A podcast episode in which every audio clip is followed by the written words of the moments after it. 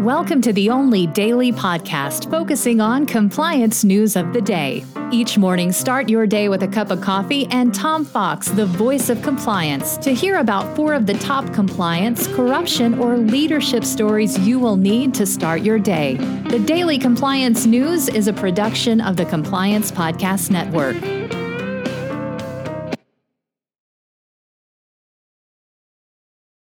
March 5, 2021 the OSHA edition. How bad was OSHA under the Trump administration? It was so bad the Wall Street Journal criticized it. In an article yesterday, uh, it said that OSHA faced one of its biggest workplace challenges in its 50 year history when Corona struck, and sadly it failed. Instead of thoroughly investigating complaints of unsafe worker practice, the agency uh, took limited steps and made workers more vulnerable to workplace outbreaks.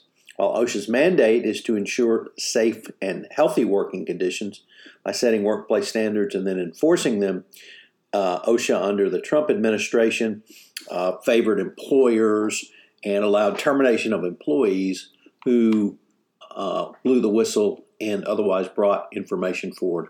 Certainly a sad legacy of a very important agency, but not surprising under the Trump administration. Next up from the Wall Street Journal and the Risk and Compliance Journal, the EU moves to end gender pay gap with transparency rules. European companies might soon be required to disclose data on gender pay gaps under a new set of proposed rules by the EU's executive arm.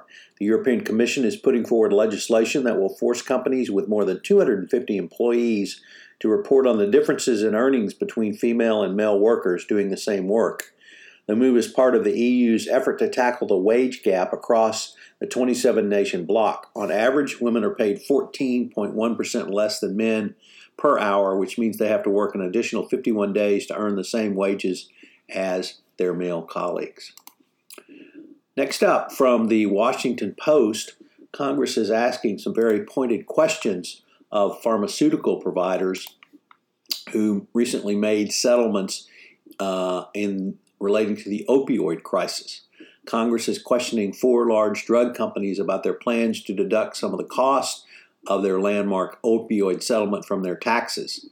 The House Committee on Oversight and Reform sent letters to Johnson & Johnson, McKesson, Cardinal Health, and AmerisourceBergen to provide details about tax deductions which would lower the cost of legal settlements, which they proposed to pay a combined 26 million to compensate communities impacted by the op- opioid crisis.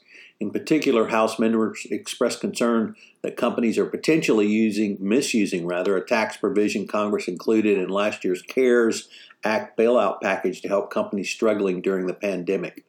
Cardinal Health, which agreed to pay 6.6 billion in the settlement, said last month it plans to use the CARES Act provision to collect a $974 million cash refund it incurs in the settlement. the chairman of the committee said it was re- reprehensible for them to do so.